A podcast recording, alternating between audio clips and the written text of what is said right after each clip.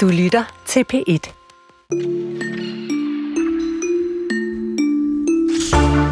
Hvad gør man, hvis man er arkeolog, forfatter, podcastvært, inspektør på Nationalmuseet og i det hele taget en virkelig travl kvinde, og så man med et får vendt op og ned på både hverdag og fremtidsplaner med en meget alvorlig kraftdiagnose. Hvis man hedder Jeanette Warberg, så går man i gang med at undersøge kraftens historie. Historie kan nemlig hjælpe med at, også på, med at håndtere den skam, der for mange patienter og pårørende er sygdommens følgesvend. Hør hvorfor senere i den her time hvor vi øh, også skruer en smule op for musikdebatten, som lige nu foregår i hvert fald i Norge, øh, Island og Finland, øh, hvor Israel-Palæstina-konflikten har fået mange musikere til at gøre protest mod Israels deltagelse i det internationale Melodi Grand Prix.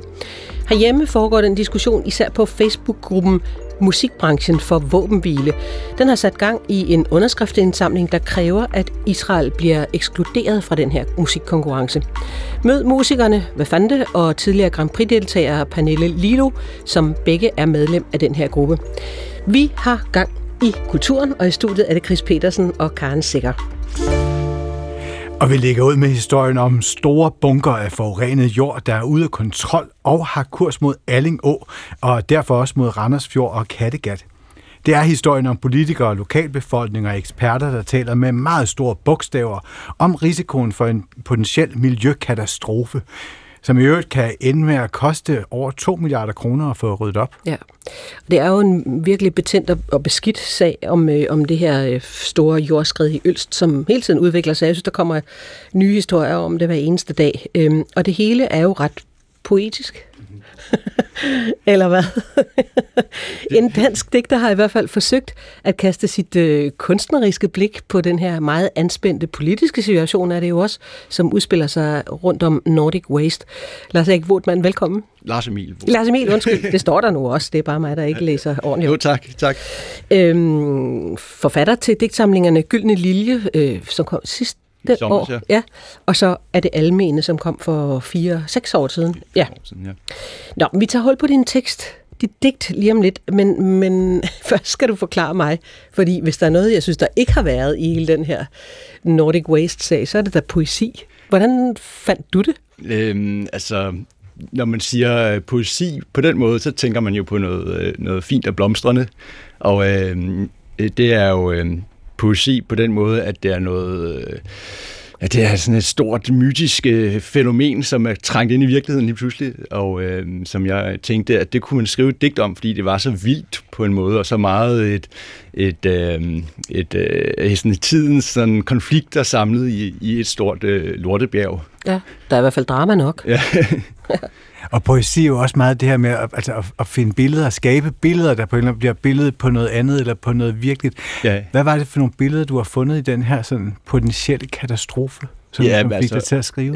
Ja, altså først og fremmest altså, har, vi, har vi bjerget, ikke, der kommer og bevæger sig ned mod, mod, mod landsbyen. Øh, og så er det, er det et bjerg, der er giftigt, ikke, fyldt af giftig jord. Øh, som, som, som, som på en eller anden måde øh, er, er, har vi, repræsenterer det bjerg en, en øh, form for øh, mm, den, øh, kan sige, den, øh, den synd, eller ikke, jeg vil ikke kalde det synd, men øh, vores, øh, oh, det er svært at forklare. Øhm, ja, vores livsform, som ja, men altså, ender det, som... det er over, over, øh, overskud af, af, altså af, af, øh, produktion, vi har, som man ligesom bliver, øh, bliver, bliver lagt ud i de her bunker. Øh, så det var, det var det med det poetiske, der blev, blev forvirret mig lidt. Øhm, Jamen, billederne er der jo. Ja, altså, ja. Som du selv siger, jorden, der langsomt skrider ned imod øh, de der stoffer, der siver ned i jorden. Ja, ja Vi så, har... så læste jeg om det, ikke? og så, ja. så, så, så, så, så jeg finde ud af, hvad består den her jord af? Er det, ikke, er det sådan en gammel fabriksgrund, eller hvad er det?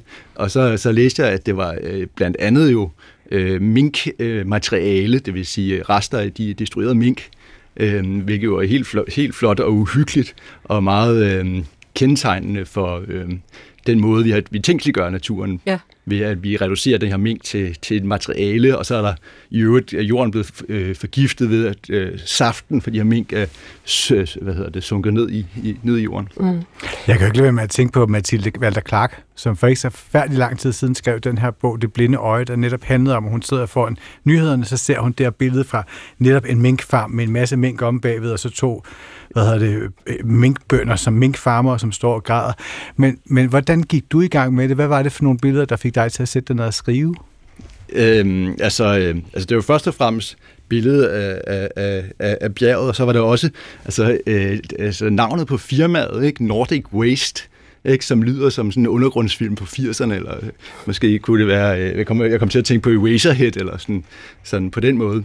Øh, der er noget meget sådan, øh, sådan gotisk ved, ved, ved det navn, synes jeg. Øh, så, det, så det var ligesom det, der, der satte det i gang. Ikke? Og så, så, så var der jo også de her svingninger på, på de sociale medier med virkelig meget vrede ikke? Øh, mod, mod den her milliardær, ikke? som ingen havde, ingen, ikke ret mange kendte, før han øh, blev involveret i den her sag. Og, og, og når, når, når, folk, når folk ligesom sætter sig i sådan, den, de her vrede svingninger, så, så, så synes jeg, at det er interessant at finde ud af, hvad, hvad er det, der sker. Mm. Og det er jo klart, at der er en direkte forbrydelse, eller på en eller anden måde en, øh, øh, i, i, i, det, i at den her katastrofe eller, øh, kan ske. Ikke? Men, men der ligger også ligesom noget, noget andet gemt der, synes jeg. Øhm, og så synes jeg bare, det er interessant, at, at mm, folk var så hurtige til at udpege ham her milliardæren som skurken, hvilket han jo sikkert også er. Men, men, men, øh, men, øh, men, øh, men hele øh, altså massen er jo ligesom vores allesammens masse øh, af, af affald af vores forbrug. Lad os lige prøve at høre, lidt. Nu, nu læser jeg lidt, og så kan du øh, sl- til slut selv læse noget op. Øhm, de første linjer i digtet lyder sådan her. Nordic Waste, det er din egen lort, som siger goddag. Nordic Waste, du blev ikke alene til at bygge et bjerg på velfærdssamfundets fundament. Og der kan man jo også godt høre, at du, øh, du er noget indineret. Ja, Altså, øh, hvor meget stikker det i virkeligheden dybere end, end måske bare den, kon- eller ikke bare, i, i situationstegn, den konkrete sag med Nordic Waste? Altså, jeg, jeg tænker, det er et oplagt billede på, øh, på, på et generelt øh, øh overforbrug og en øh, misbrug af naturen, som, øh, som hvor vi har bygget vores moderne samfund på. Øhm, og det, det er jo det, vi, der, hvor vi er blevet rige og har det godt og har gode liv. Men, men den regning, der, der skal betales, den begynder vi at skulle betale. Øh, først og fremmest med klimakrisen, men også med alle mulige afledte naturkriser, som for eksempel, at vi har et... Øh, øh, vi har en masse giftig jord, som vi skal af med på en eller anden måde. Ja. Jeg kan ikke lade være med at høre det som en eller anden form for opsang. Er det også en opsang til os alle sammen i forhold til, til den her mytiske, mulige miljøkatastrofe? Jeg synes i hvert fald helt klart, at, at, at der er... Vi har, vi har et, øh, en tendens til at, at, at ligesom at skylle ud og så, så glemme alt om øh, altså, øh, problemerne ude af syne, ude af sind. Vi udliciterer det politikerne til erhvervslivet, og vi som borgere, hvis man må sige det sådan, øh, øh, nøjes med at være forarvet, i stedet for måske at være politisk aktiv, eller hvad man nu kunne finde på at, Ja. på at være. Og i øvrigt øh, stemmer på en måde, så vi øh, så, så på dem, som gør, som siger, at vi ikke behøver at forandre vores øh, livsmåde, livsform. Ja, og det er jo normalt det, man vil øh, påkalde sig i sådan en sag, nemlig folks stemme, øh, Ja, ja, ja. politiske stemme. Hvad, og i den sammenhæng, hvad, hvad, hvilken rolle spiller kunsten dækningen i det? Ja, altså for mig er det nu, vil jeg kalde det her for et Facebook-digt, ikke, som er sådan halvt argumenterende og, og halvt et digt. Øh, men, men, men det at arbejde digterisk skal for mig en, en undersøgelse, øh, i hvert fald i det her tilfælde, hvor man kan ligesom gå ind i, i et problemfelt uden at vide, hvad der skal komme ud af det. Øh, hvor man måske, hvis man arbejder den anden vej rundt og skriver et læserbrev eller en Facebook-opdatering, så ved man ligesom, hvad, hvad man vil sige på forhånd. Men, men hvis man arbejder kunstnerisk, så er det noget med at undersøge materialet og se, hvad kaster det af sig af betydning, og prøve at være åben over for det.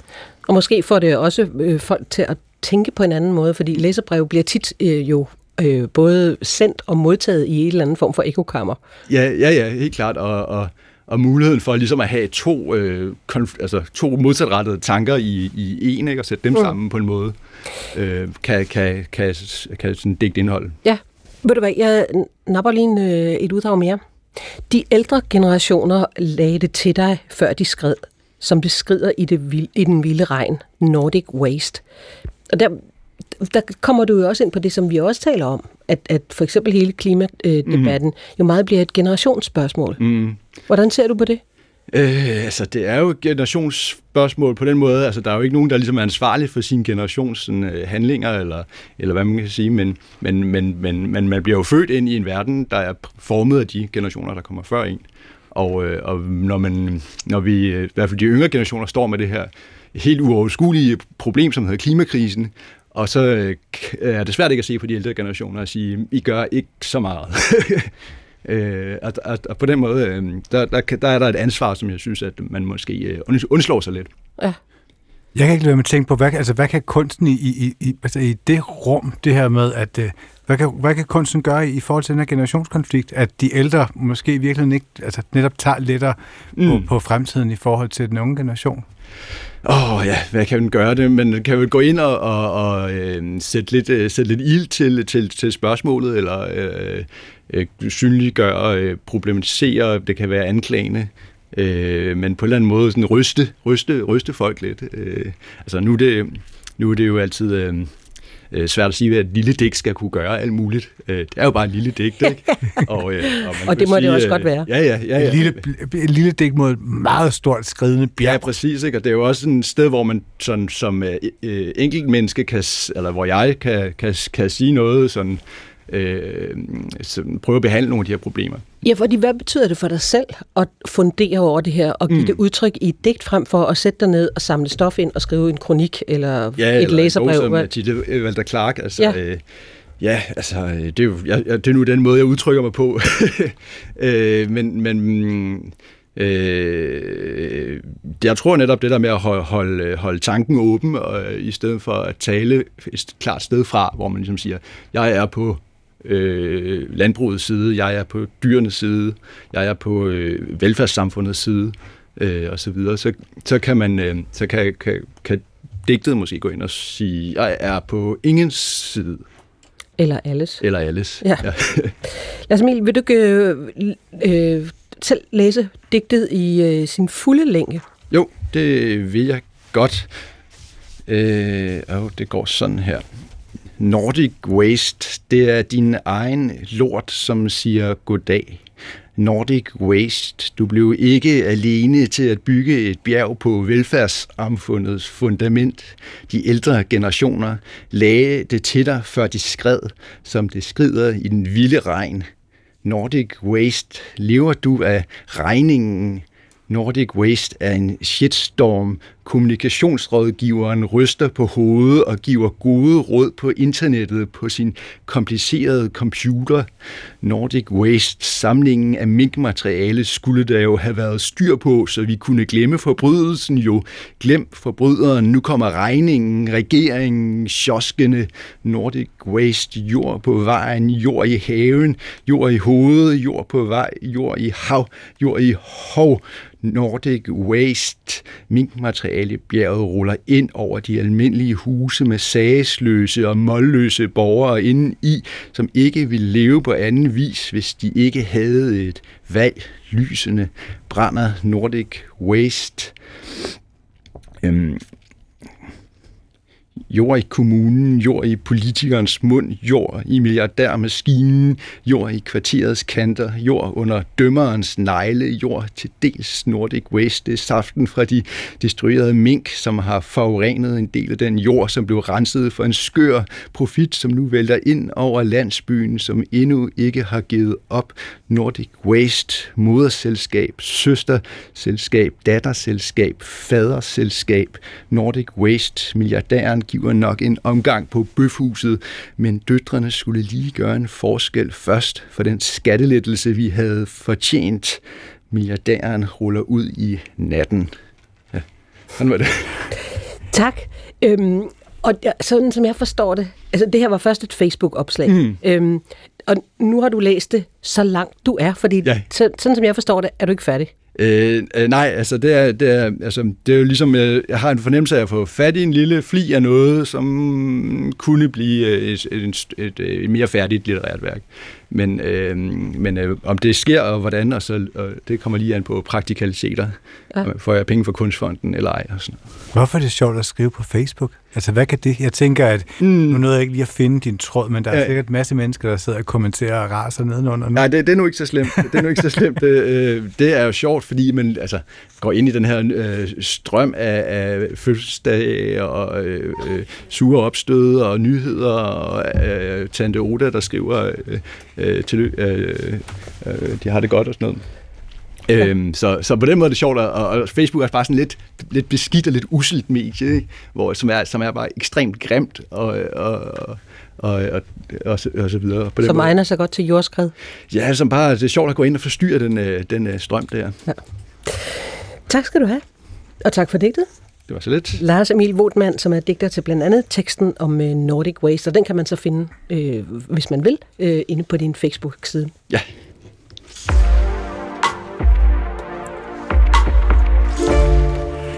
Den kinesiske regering har lige godkendt 115 nye videospilstitler, og det er den største godkendelse i 18 måneder, det skriver South China Morning Post. For den kinesiske økonomi, den er presset, og vi skal nu se nærmere på, hvordan Kinas økonomiske situation står i vejen for den, og jeg citerer fra South China Morning Post, sunde udvikling af spilkulturen. Kinas nationale presse- og publikationsadministrationen, de har stået for den her, altså, ja, den her udvikling. Og den enheden, der regulerer Kinas øh, spilsektor, har netop øh, måttet droppe et udkast, øh, som de ellers havde øh, tænkt, øh, fordi der skulle laves sådan en tidsregulering øh, over for spilbrugerne. Men det har de altså måttet øh, smide øh, i grøften. Nu skal vi se øh, nærmere på, hvad udviklingen i den kinesiske spilindustri siger om, øh, ja, vel, om kommunistpartiets evne til at styre den øh, kinesiske ungdom, hvis vi kan svinge os så højt op. Dennis Nielsen, velkommen. Jo, tak. Øh, journalist, vært på podcasten øh, Kina-nørder, mm. sammen, som du har sammen med Kasper Wigman. Ja, Kina har så på en måde, kan man godt sige, mistet kontrollen med et marked, der har været massivt reguleret. Øh, hvad siger den her situation dig? I, ja, jeg ved ikke, om man kan sige mistet kontrollen. Man har nok nærmere specielt afgivet kontrollen. Ja, altså, sluppet tøjlerne. Præcis. Altså, det er jo, hvis vi skal gå lidt tilbage, så indførte man en masse regler, som du også siger, med øh, spilbrug. Hvor meget må de unge spille? Og nu har man så blevet nødt til at trække øh, nogle markeds, øh, altså nogle reformer tilbage, hvor man ikke længere kan øh, bestemme, hvor meget spillerne må bruge på de her øh, platforme, så nu er der igen frit slag. Og det har man, man prøvet at indføre de her lov til at starte med, for øh, ja, det går på to ben. For det første kontrol med øh, magt. Hvis man tjener milliarder og milliarder af dollars, så får man magt. Og øh, for Kommunistpartiet er det i sig selv ja, svært at hamle op med, og det, det er i hvert fald en udfordring. Øh, men også over for andre spillere på markedet, det giver øh, monopollignende tilstand, det her Tencent, som der nogen måske vil kende fra den WeChat-platform, de har en, en beskedtjeneste, som stort set alle kinesere bruger har. Det er et arbejdsredskab, det er et kort, det er alt. Og det er også en spiludbyder, og de tjener styrtende med penge på de her online-spil. Og derfor kan de trumfe og tryne alle de andre spillere på markedet. Øhm, og det har man selvfølgelig ikke lyst til i et marked, en økonomi, der skal i vækst, der er monopol skidt. Øh, så det er den ene del, men den anden er også, og, altså vi taler også om det her hjemme, at beskytte unge over for øh, skærmbrug. Vi skal Okay. spille mindre, øh, nu må du kun spille to timer osv. Og herhjemmefra er det øh, mere nedefra op. Forældre siger, nu går du ind og laver dine lektier. I Kina, der siger man bare op fra, nu bestemmer vi.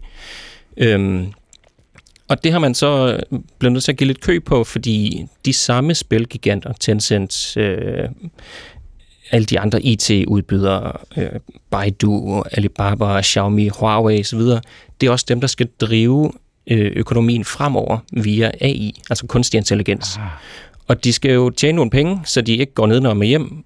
Og hvis de ikke tjener nogle penge, så kan de heller ikke være med til at hjælpe Kina op og battle mod USA i den her kunstig intelligens-krig, hvis vi kan kalde det det, mm. som ja, i hvert fald Kommunistpartiet regner med bliver Øh, det hvad der skal drive fremtiden. Ja. Så, så det handler simpelthen om at, at få den altså, kinesiske IT-vækst og give, øh, sektor og give den bedre betingelser, økonomiske betingelser? Ja, det vil være mit bud. Ja. Øh, Uden at man ved det selvfølgelig, den ja. kommunistiske parti så, er en lukket boks. Selvfølgelig, ja, det må man sige. Og selvfølgelig med meget snæver adgang til, til vestlige spilprodukter. Ja, det er jo klart, hvis man gerne vil have sit eget marked vækst, så hjælper mm. det ikke noget, at Facebook tjener alle pengene, så altså, skal man jo have sine egne udbydere til at... Plus det besværligt gør også noget censur. Ja, det gør det nemlig. Hvis, man kan jo ikke censurere, hvad, eller man kan jo så... det har man så prøvet alligevel. Man kan jo godt øh, mm, sige, hvis øh, Bing Microsofts øh, søgemaskine skal ind på det kinesiske marked, så må I kun øh, så skal I censurere lidt selv og sådan noget. Men det er selvfølgelig lidt sværere, det er nemmere, når man har de kinesiske firmaer inden for Kinas grænser, så kan man selv Klar. beslutte, hvad man vil.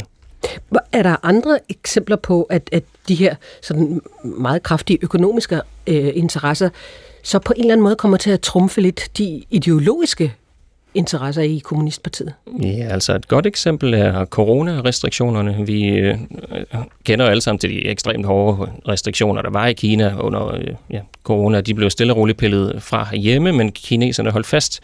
Og øh, til sidst blev det simpelthen for upopulært, men det blev også altså, ekstremt dyrt.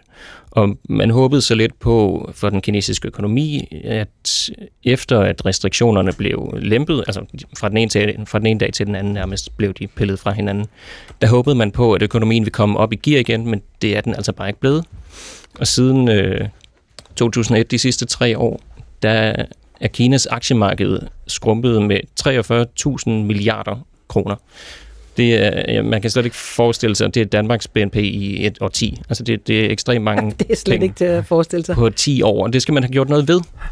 Så hvis man samtidig vil, gerne vil have altså, de her IT-giganter til at køre den samme økonomiske vækst, som vi ser i USA med Magnificent Seven osv., øh, Facebook, Nvidia, alt det der. Hvis man gerne vil have den samme vækst og gang i aktiemarkedet igen, så hjælper det ikke noget, at man øh, med den ene hånd holder fast i de der tech-giganter og holder dem ned, og samtidig siger, nu skal I skabe noget øh, økonomisk vækst og noget AI herover. Det, det fungerer bare ikke på samme tid. Så der har man måttet give køb på det, ligesom man gjorde med coronarestriktionerne. Ja. Hvis man så kigger på sådan der, altså den bredere kulturelle samtale, hvad, hvad for en samtale er der så omkring spil lige nu i Kina? Jamen, det er jo det samme, vi ser herhjemme med, altså, man skal begrænse unges brug af spil, og man kan jo komme i problemer, hvis man bruger for mange penge på sin mobiltelefon med at købe, jeg ved ikke hvad. Men samtidig er det, Kina er et ekstremt spilglad øh, land, altså meget af det foregår på telefonen, og selvfølgelig er det også øh, computerspil, ligesom vi ser herhjemme, men det er, spilindustrien er enormt stor. Også fordi mange af de øh, udbydere, vi ser på dagligvarehandel og alle mulige andre ting, de indfører spil for ligesom at lokke folk ind, og så hvis du spiller det her spil, så kan du få nogle øh, rabatkoder eller et eller andet, og hvis du nu øh, spiller det her bilspil, så kan du få øh, noget rabatkode til et eller andet, hvad ved jeg, taxa eller så videre. Så man øh, gamificerer meget af samfundet på den måde. Og ja. Det, altså, ja. Men det kan jo være interessant nok, når de nu så ligesom slipper tøjlerne lidt over for de unge og de unges øh, spilforbrug. Hvad er der? Slag på tasken. 500 millioner unge i Kina? Ja, under, under 30. Ja, det er omkring 400-500 millioner ja. under 30. Mange, mange, mange af dem. Altså, hvordan, hvordan er deres forbindelse med Kommunistpartiet? Altså nu ved jeg godt, det er svært at generalisere 500. Ja, når man har 500 millioner ja, mennesker, så ja, men, er det svært at generalisere. Men, hvis vi prøver. ja, hvis vi prøver. Det, der er forskel på for det første land og by, og så er der forskel på alderen også. Jeg ved, min vurdering er, at dem på den generation, der er omkring mig selv, de omkring 30, dem der lige er kommet ind på arbejdsmarkedet, og ja, jeg ved ikke, hvor længe jeg kan kalde mig ung længere, men... Øhm, ikke meget længere. men, men den generation har måske ikke, har Kommunistpartiet måske ikke haft så godt fat i, som de har med den næste generation. Øh, altså de yngre? Ja, de helt unge, de, de er nok lidt nemmere at få ind i folden med patriotisk undervisning i skolerne, som Xi Jinping taler meget om. Og, altså, det, der, der er lidt gået noget tabt i den generation, der lige er kommet ud på arbejdsmarkedet. Derfor ser man også nogle modreaktioner på, jeg gider ikke at følge med i de der konfucianistiske uh, hierarki-tænkning, men nu skal du arbejde for samfundet og for staten og for Kina. Og der, der er kommet nogle modreaktioner, for eksempel lægge flat uh, tankpenge og lade det rådne. Altså, i stedet, jeg gider ikke løbe rundt i jeres hamsterhjul, så jeg lægger mig ned i stedet for. Uh, jeres egen dygtige Kina-korrespondent lader sådan en fin reportage fra øh, Sydkina for et par måneder siden om præcis det samme koncept. Og, og de, den generation har man måske ikke haft så godt fat i, som man kan med de næste, netop fordi at det er nemmere at, at køre øh, patriotisk øh, undervisning og propaganda, når mm. hele verden eller hele samfundet bliver mere øh, hvad siger man, elektrificeret. Ja. Hvordan kommer den her propaganda så, der, altså, til udtryk ved de helt unge generationer?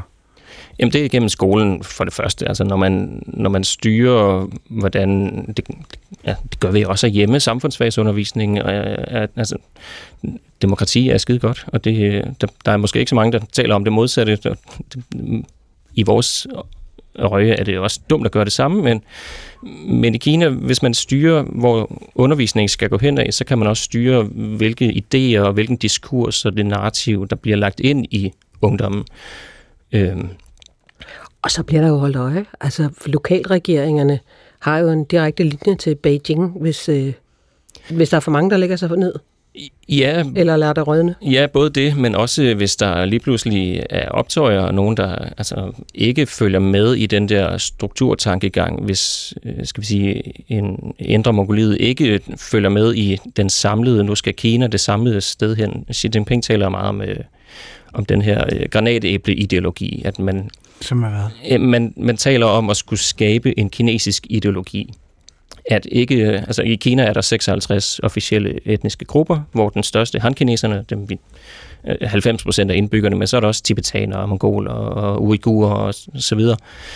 Øh, og der er Xi Jinpings tanke, det kan godt være, at I alle sammen er små individuelle korn i det her granatæble, men vi er alle sammen sammen i det, den samme frugt. Så vi skal stå sammen og danne en stor frugt, og danne det, han kalder Zhonghua Minzu, altså en kinesisk etnicitet. Og det er svært, hvis lige pludselig øh, man heller vil lære mongolsk i de mongolske skoler og tibetansk i de tibetanske skoler. Så derfor øh, vil provinserne og provinsregeringerne også gerne følge med på den her ideologi og sige, se, nu gør vi noget for at ensrette samfundet. Mm. Så det, og det hænger også sammen med, hvordan de unge, hvad de har af, af, af råderum og plads, kan man sige. Ja, fordi så bliver det mere styret. Ja, og så har du været lidt inde på det. Det er jo også øhm, ret fordelagtigt for de unge at støtte øh, Kommunistpartiet, altså fordi du taler selv om rabatter og... Helt lavpraktisk er det ja. jo... Det er en blåstempling, hvis man nu... Der er 100 millioner medlemmer af Kommunistpartiet. Så det er ikke fordi partiet behøver flere medlemmer. 100 millioner medlemmer er rimelig mange. Så det er også en ret skrab optagelsesproces, øh, man skal igennem, hvis man gerne vil med, være medlem af partiet, og blåstemples af partiet og sige, du er god nok i det her samfund. Men hvis man så har den blåstempling, så er det nemmere på arbejdsmarkedet. Hvis du sender dit CV ind og står, jeg er medlem af partiet, så kommer du foran i bunken. Hvis du er medlem af partiet, så kommer du foran i bunken, når du skal ind på universitetet. Så der er helt lavpraktisk økonomiske øh, og politiske fordele ved at være medlem af partiet i Kina. Hvis man så gerne vil studere i for eksempel Danmark eller USA, så får man nok et rødt flag på sin ansøgning. Det er måske det er jo positivt at Kina har et rødt flag, men ikke i, i Danmark måske. Nej. Hvis man så bliver i det her granatæblebillede, mm. altså, hvor, hvor, i hvor høj grad ser man så en, en, en modreaktion? Nogle små røde korn, der forsøger at bryde ud? Det var det, vi talte om med, med dem, der måske ikke er kommet så, dem, der ikke er så meget fast i fra partiets side, at man lidt siger nej til at arbejde sig selv ihjel for staten. Øhm, men der, det er ikke fordi, der er oprør, eller altså, at Kina er ved at bryde sammen, tværtimod. Tak for det. Tak skal du have. Det var så lidt. Det var en fornøjelse. Og så kan man sige, det, det er jo helt absurd, at, øh, at det, jo hårdere den kinesiske økonomi har det, jo bedre i gåseøjne bliver det, det for de unge og deres spilmuligheder. En sjov kombination. Ja, men det, det hele hænger sammen med ja. Øh, AI og den økonomiske vækst, som de virksomheder skal, skal drive. Ja. Tak skal du have. Dennis Nielsen, journalist og vært på podcasten Kina Nørder.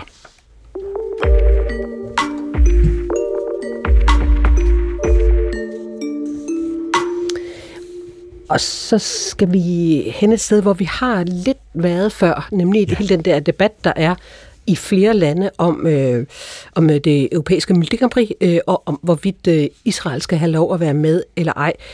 Debatten har været rimelig stor i Norge, i Island, i Finland, øh, og EBU, som altså er den der organisation, der står bag Eurovision, øh, har sagt, at øh, Israel opfylder alle konkurrencereglerne, og derfor kan deltage i konkurrencen. Men det er jo ikke det samme, som man så bare synes, at det skal de så. Det har vi jo set før ja. i en anden konflikt, nemlig med Rusland. Og diskussionen den fortsætter også herhjemme, hvor folkene bag Facebook-gruppen Musikbranchen for Våbenhvile har sat gang i en underskriftsindsamling. Og den her, den kræver altså, at Israel bliver ekskluderet fra konkurrencen. Musikeren Pernille Lilu, hun deltog i 2019 i det danske Melodikampri med sangen That Vibe.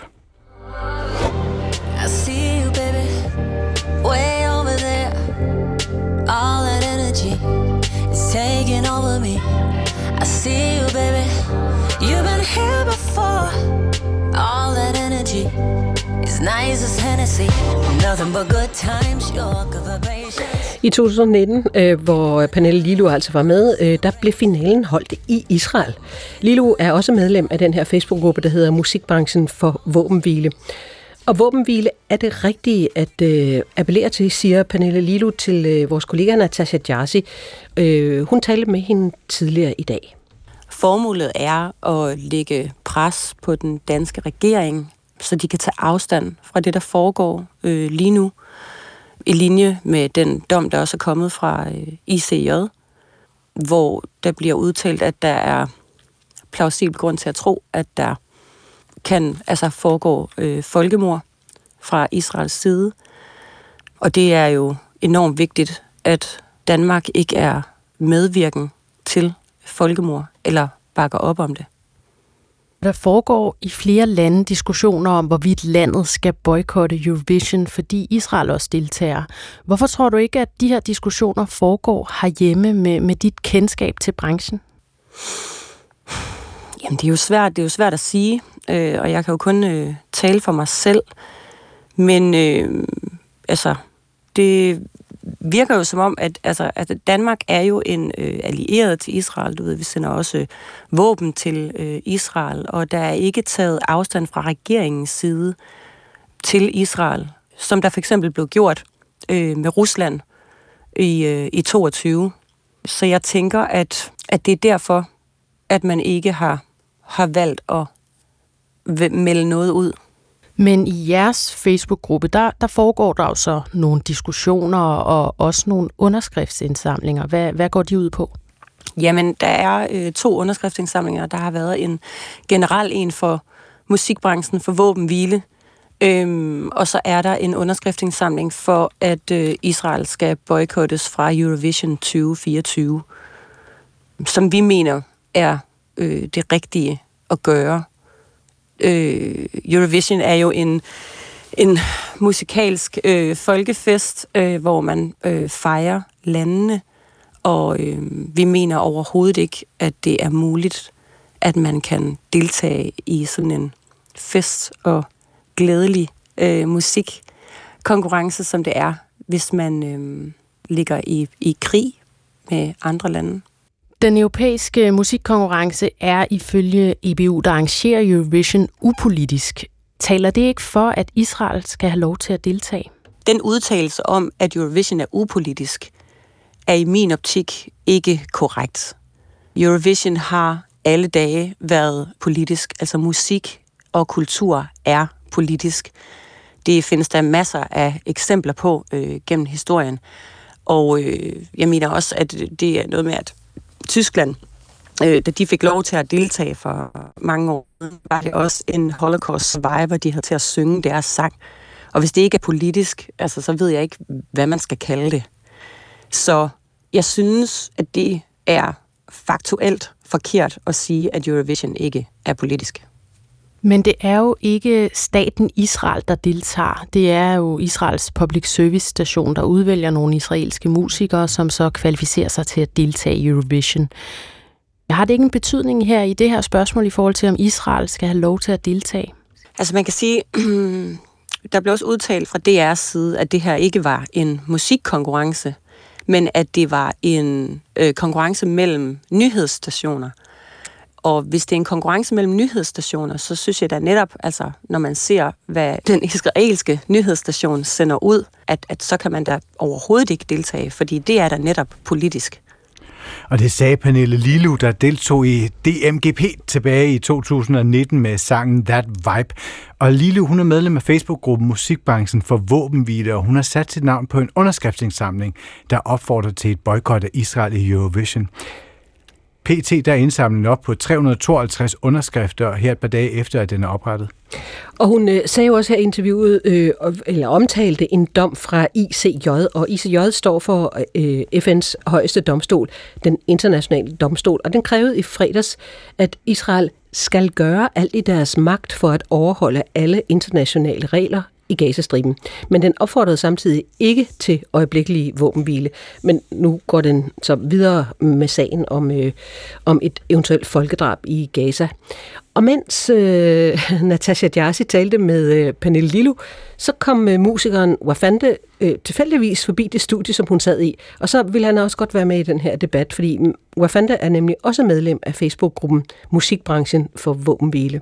Jeg er medlem af gruppen, fordi jeg synes, det er på tide, at øh, vi står samlet omkring det her fælles formål om at ja, få stoppet den her, det her folkemord, eller hvad man nu ellers skal kalde det, genocide osv. osv. Altså, øhm, der, der sker for meget ud i verden til, at man kan lukke, øh, lukke øjnene, og ja, det synes jeg simpelthen er det, det eneste med rigtigt at gøre. Og hvordan forholder du dig til Israels eventuelle deltagelse ved Eurovision i år?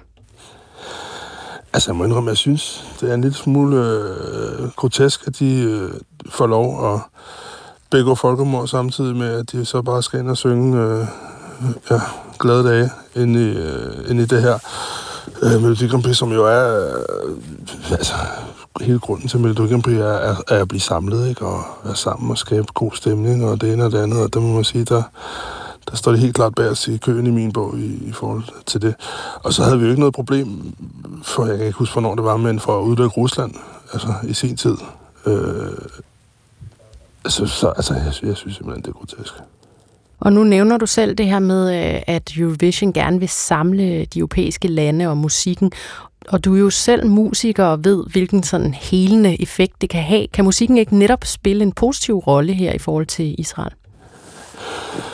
Altså, jeg kan ikke øh, se, hvad den positive rolle skulle være, andet end, øh, de, de, altså, de burde ikke have lov at være med. For mig er den positive rolle, være, at vi alle sammen samlede os og markerede, ligesom at, øh, at vi ikke øh, vil stå ved det her. Øhm, altså, det burde i virkeligheden også gælde øh, EM og OL og så videre, hvis du spørger mig. Altså, det, øhm, det kan være rigtigt, at man kan få lov at, at, at begå sådan nogle hvad hedder det, atrocities, ude i verden. Øhm, og, og bare køre det der øh, mormaskine der, og, og så bare øhm, være med i, i alle mulige ting, som, som skal skabe sammenhold, når man tydeligvis arbejder for det modsatte.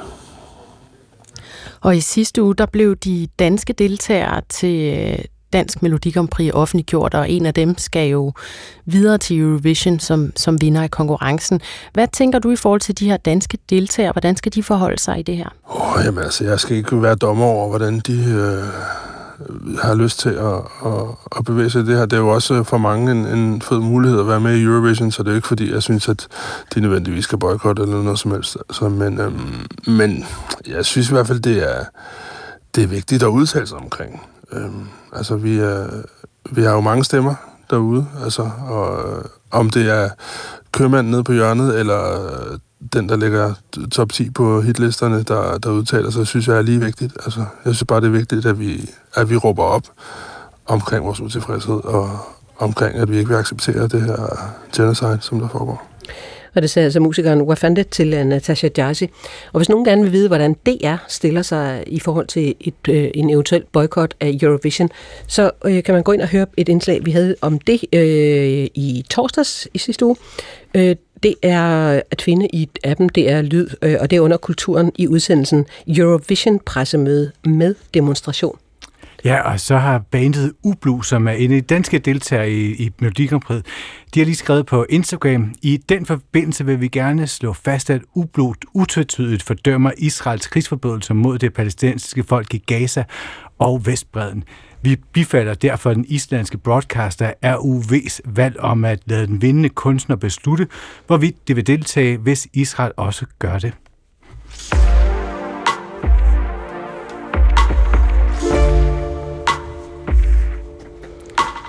Ja, så kender vi normalt øh, arkeologen Jeanette Warberg som museumsinspektør på Nationalmuseet, forfatter på en lang række historiebøger og fra programmer som Historien om Danmark.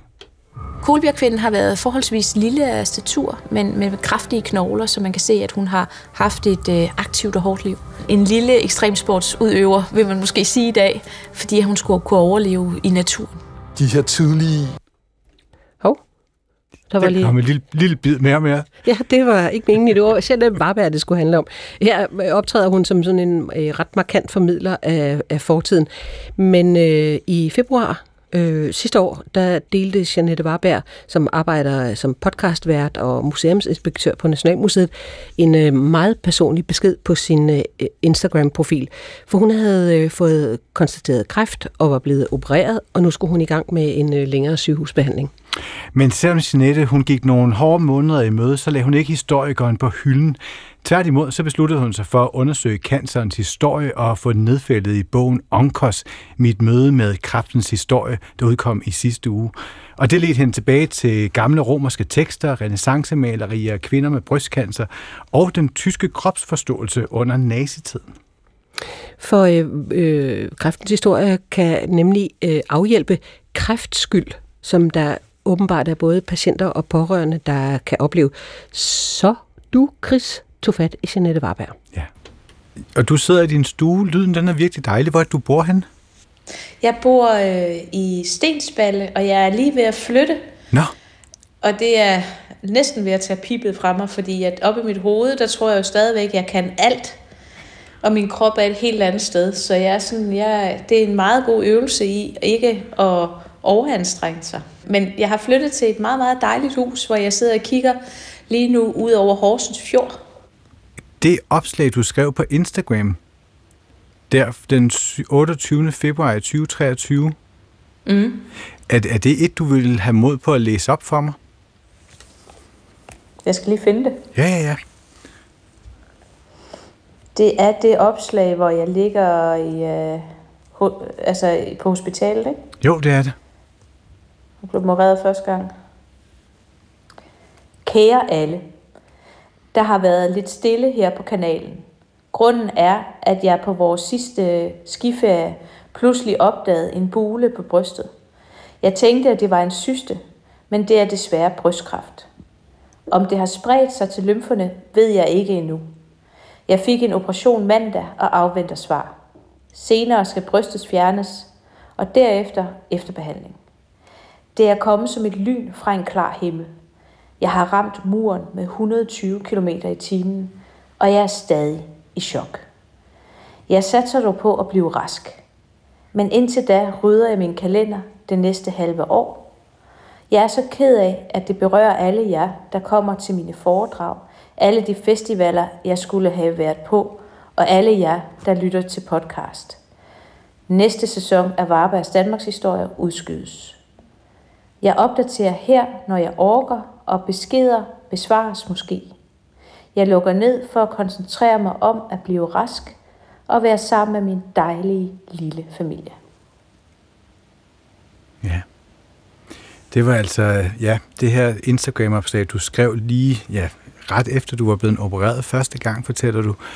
Hvordan er det at, at læse det op her nu et år efter? Det er faktisk lidt en lettelse på den måde, at jeg kan sige, at jeg står her stadigvæk. Øh, det ville jeg gerne have kunne fortælle til mig selv, da jeg lå og var bange for, hvad jeg skulle udsættes for, om jeg kunne klare det det næste års tid. Og jeg skriver også lidt frisk et halvt år. Ja. Der vidste jeg jo ikke, at det ville komme til at tage minimum et år. Øh, men øh, jeg er glad for, at jeg sidder her endnu og kan læse det her op, vil jeg sige. Hvad er det så for et arbejde, du går i gang med? Altså, hvad sker der op i hovedet, da du får konstateret kraft i forhold til dig, til dig som historiker? Jamen, der sker jo det, at øh, jeg kan jo ikke gøre noget, øh, kan man sige, medicinsk eller lægeligt, fordi der er der nogle øh, topdygtige eksperter, der går i gang med, men jeg har stadigvæk en masse tanker, der flyver rundt i knolden på mig. Og for ligesom at få de der tankemøller om alle mulige øh, gode og dårlige tanker til at falde lidt til ned, så gør jeg det, som jeg er trænet i og vant til, det er at kigge på, hvad er der om cancer eller kraft i historien. Og så kan jeg ikke finde noget. Og det undrer mig, fordi at jeg synes jo, at historie er det mest interessante i hele verden. Det giver jo sig selv. Så, så jeg begynder sådan at undersøge, hvad der egentlig er skrevet om kraftens historie, og det er meget, meget lidt. Og så bliver jeg nysgerrig, og det er sådan et dejligt frirum fra al den sygdomsangst og behandlinger og dårligdom, som jeg trækkes igennem, så kan jeg en gang imellem lige sætte mig hen og prøve at arbejde lidt med kraftens historie. Så det har ligesom holdt mig kørende, mens jeg har været igennem den ene behandling efter den anden. Så du har altså virkelig skrevet en bog, mens du har været altså, lagt ned på, på alle ledere kanter, forestiller jeg mig. Ja. Det her... Jeg har haft det virkelig, virkelig dårligt undervejs, ja. ja.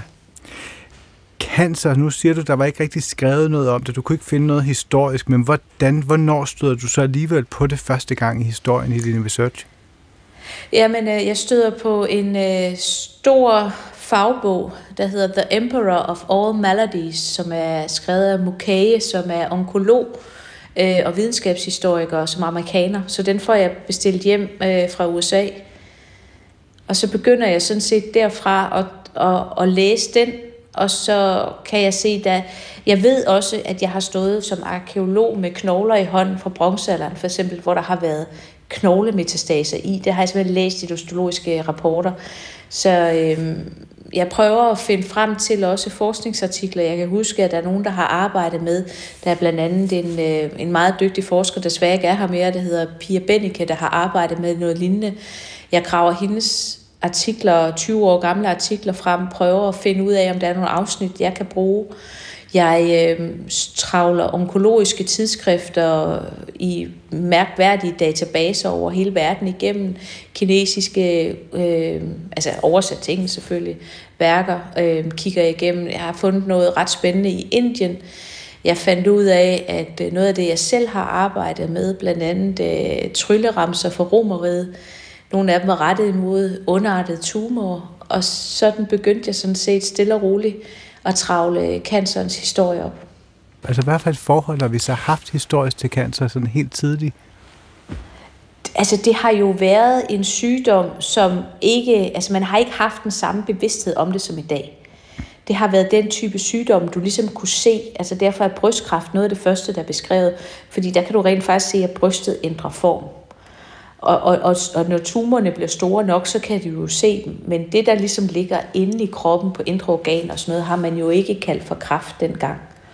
Men det har været der som en underliggende sygdom, som poppede op nogle gange. Altså så normalt så kvinder, før de fik brystkræft i oldtiden, så døde de jo nok i barselssengen eller andet. Så der har ikke været så mange, der er blevet syge af kræft, fordi de døde simpelthen tidligere af andre sygdomme. Ja. Men den har været der, og den er jo beskrevet meget tidligt. Hvor er det tidligt? Allerede. Øh, altså både øh, Ægypterne har beskrevet den øh, for, ja, øh, nogen mener op mod 5.000 år siden, de første, de første beskrivelser. Øh, og så er der Hippokrates, som har beskrevet det, øh, som er græker, som har beskrevet det i antikken. Man kan sige, at øh, det blev beskrevet på den måde, at at det første brystkræft, der bliver beskrevet, det er faktisk på en mand. Man no. har nævner ikke rigtig øh, kvinderne, jeg ved simpelthen ikke hvorfor. Og ellers så har, har det jo været øh, beskrevet som en, en krabbe under huden. Det er jo Hippokrates, der giver canceren sit navn. Øh, fordi at, at det sådan lignede min, øh, altså min knude, da den hævede op, den lignede faktisk nærmest en, en, en krabbe, og så de blå blod over omkring lignede sådan ben. Så jeg kan godt forstå, hvorfor de kalder det, kaldte det krabbe. Og krabbe på græsk hedder karkinos, og krabbe på, og oversat til latin, så hedder det cancer. Så vi kalder det faktisk en krabbe, det vi har i, øh, i brystet, eller rundt omkring i kroppen så kan jeg jo ikke lade være med at tænke med brystcancer. Der er jo, altså, det er jo faktisk i mange steder i litteraturen, der dukker det jo op som den her sådan Amazonekvinden har jo tit hængt sammen på en eller anden måde med brystcanceren. Hvornår ser man det første gang? Jamen, altså, jeg ved, jeg ved i hvert fald, jeg ved ikke, hvornår man første gang begyndte at beskrive sig selv som amazonekriger, fordi man fik fjernet brystet. Men det er jo et eller andet sted i slutningen af det 20. århundrede, altså for en 20-30 år siden, man begyndte at sige det. Og det er jo fordi, der er de her legender om de her krigerkvinder, som øh, grækerne beskrev, at de øh, fjernede det højre bryst for at kunne være bedre krigere og skyde med buen. Andre mente, at, at de fjernede brystet for ligesom at give øh, højre arm en mands styrke. Øh, men altså, så kan jeg jo komme med som den kedelige arkeolog og sige, at det er nok mere en legende, end det var rigtigt. Der har fundes, eller der fandtes øh, krigerkvinder, øh, men de har nok ikke skåret brystet af. Og efter jeg har fået mit fjernet, så vil jeg helt så sige, at for at skyde bedre med bue, at man så skulle fjerne sit bryst, altså det er ikke smerterne værd. Jeg tror simpelthen ikke, de har gjort det. Nej. I din bog, der viser du også nogle malerier. Altså ja. oliemalerier af, af kvinder, med, øh, som, ja, som har haft brystcancer. Hvad er det for nogle malerier? Det er renaissancemalerier, og det var en, der var så sød og, og henlede min opmærksomhed på en undersøgelse, som for ganske nylig blev lavet, hvor onkologer ville prøve at undersøge, om man kunne se, hvor langt tilbage i historien man kunne øh, øh, hvad det hedder, øh, kortlægge kræften. Mm-hmm. Onkologer, det er en kræftlæge. Og, en kræft, og de havde, de, nogle af de ting, jeg beskriver i bogen, hvor vi går tilbage til skriftlige kilder i Ægypten og, og andre steder, der manglede de stadigvæk nogle informationer, så de fik den idé at kigge på øh, nøgne mennesker på renaissancemalerierne, især nøgne kvinder, for der er nogle af brysterne, der rent faktisk viser brystkræft. Og det var jo en øjenåbner, fordi det viser jo noget om, at man har haft modeller dengang, som har haft bullerne brystkræft, og man har malet det alligevel så realistisk som overhovedet muligt. Hvad fortæller det der? Altså Jamen, om, hvordan man har anskuet brystcancer så? Altså det ved vi jo ikke. Men jeg tænker jo, at det har været mere udbredt end som så. At man har, har vidst, at der var nogle bryster, der så sådan ud, og det var en del af et øh, normalt billede, at der var enkelte kvinder, der havde deforme bryster, og på et eller andet tidspunkt så døde de. Altså, men vi har jo ikke noget skrevet ned om det. Vi har jo kun de der fantastiske malerier, som, som viser brystkræft lige pludselig som 500 år gammel brystkræft. Det er et eller andet sted både skræmmende og fascinerende. Hvis man så kigger på et af de måske lidt mørkere afsnit af, af cancerens historie, så er det jo altså Nazi-Tyskland. Ja. Og, hvordan, altså, og hvordan de forholdt sig til cancer. Hvad er det, der sker? Hvad er det, man opdager der, eller du opdager der? Jamen, der, der er jo lavet en, en del forskning på det, og det, som jeg ligesom støder ind i, det er jo faktisk, at Nazi-Tyskland øh, går meget op i det, de kalder folkekroppen. Øh, og folkekroppen, det er den sunde krop, det sunde menneske, den, den raserene krop. Og der er et af de største trusselbilleder mod det, det er kraften. Så derfor, der øh, øh, laver de meget forskning omkring kræft og laver mange gode tiltag. De finder for eksempel ud af, at tobaksrygning giver lungekræft. Det er ellers amerikanerne, der mest bryster sig Jeg lave den undersøgelse, som kom bredt ud, men den, er, den ligger altså oppe øh, i 50'erne øh, og 60'erne, hvor i 40'erne, så var det, og allerede tilbage i 30'erne, så havde, var der store antirygekampagner blandt nazisterne.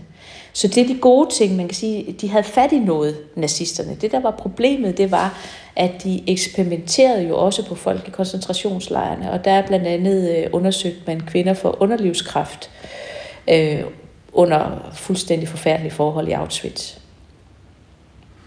Jeg kan ikke lade være med at tænke det her med, med cigaretrygning. Det peger jo op på en moderne tid, og det her med, at vi på mange måder har fået indprintet af meget, at, at cancer på en eller anden måde er selvforskyldt, er et individuelt, altså er, et, et, er individets ansvar. Altså sådan, vi forsøger at begrænse rygningen nu, øh, man skal dyrke sport, og meget kommunikation. Jeg i hvert fald er vokset op med det her med, at, at man kan undgå cancer, hvis man gør sådan og sådan og sådan.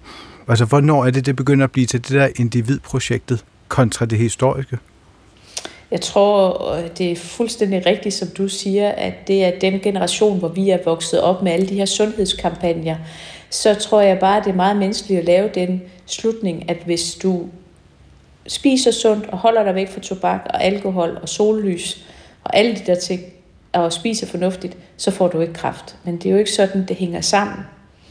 Øh, man siger, at øh, cirka 4 ud af 10 tilfælde af brystkræft skyldes øh, miljøpåvirkninger, altså livsstil, øh, og man bliver udsat for sprøjtegifte, og man ryger, og, og alle de her ting. Men det, man skal bare forstå, at det er statistik. Og statistik er jo noget, som er generelt betinget et generelt billede af befolkningen. Men det kan jo ikke sige noget om lige præcis mit tilfælde af cancer. Det er individuelt. Så man ved ikke, hvorfor jeg har fået brystkræft, for eksempel. Øh, det er højst sandsynligt bare sort uheld. Det er noget, der sker. Det er sådan en lille fejl i vores celler. Jeg kalder det en lille fejl i Guds store skaberværk, hvor kroppen vender sig imod sig selv. Og det sker i alle vivldyr i større eller mindre grad, at på et eller andet tidspunkt kan man risikere, at cellerne begynder øh, fra at være godartet til at være underartet. Og det er altså ude af min kontrol og andre cancerpatienters kontrol. Og derved er det også meget vigtigt for mig at sige, at jeg skriver i bogen, at det begreb, der hedder kraftskyld, det skal man altså se at komme af med, fordi det er ikke ens egen skyld, at man får kræft. Canceren har været der altid. Det er sandsynligvis menneskehedens ældste sygdom. Ældste påviselige sygdom er kræft.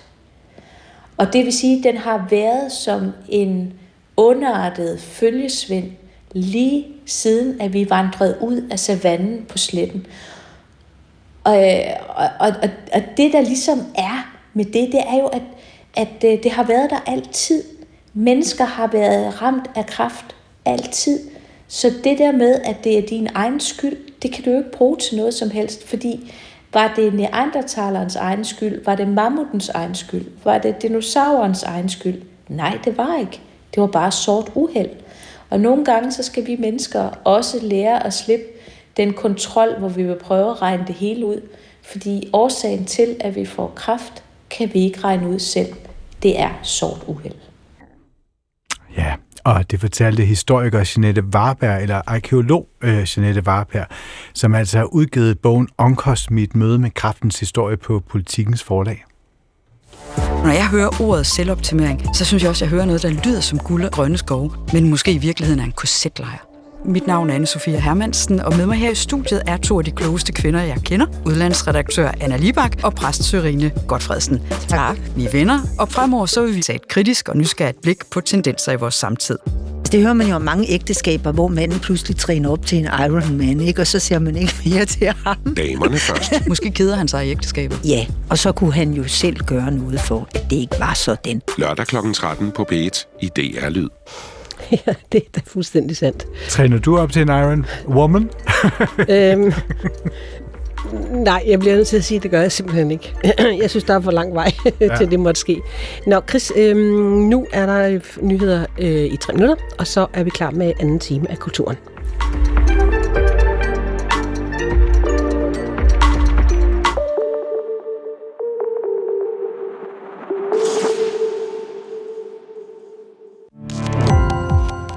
Gå på opdagelse i alle DR's podcast og radioprogrammer. I appen DR Lyd.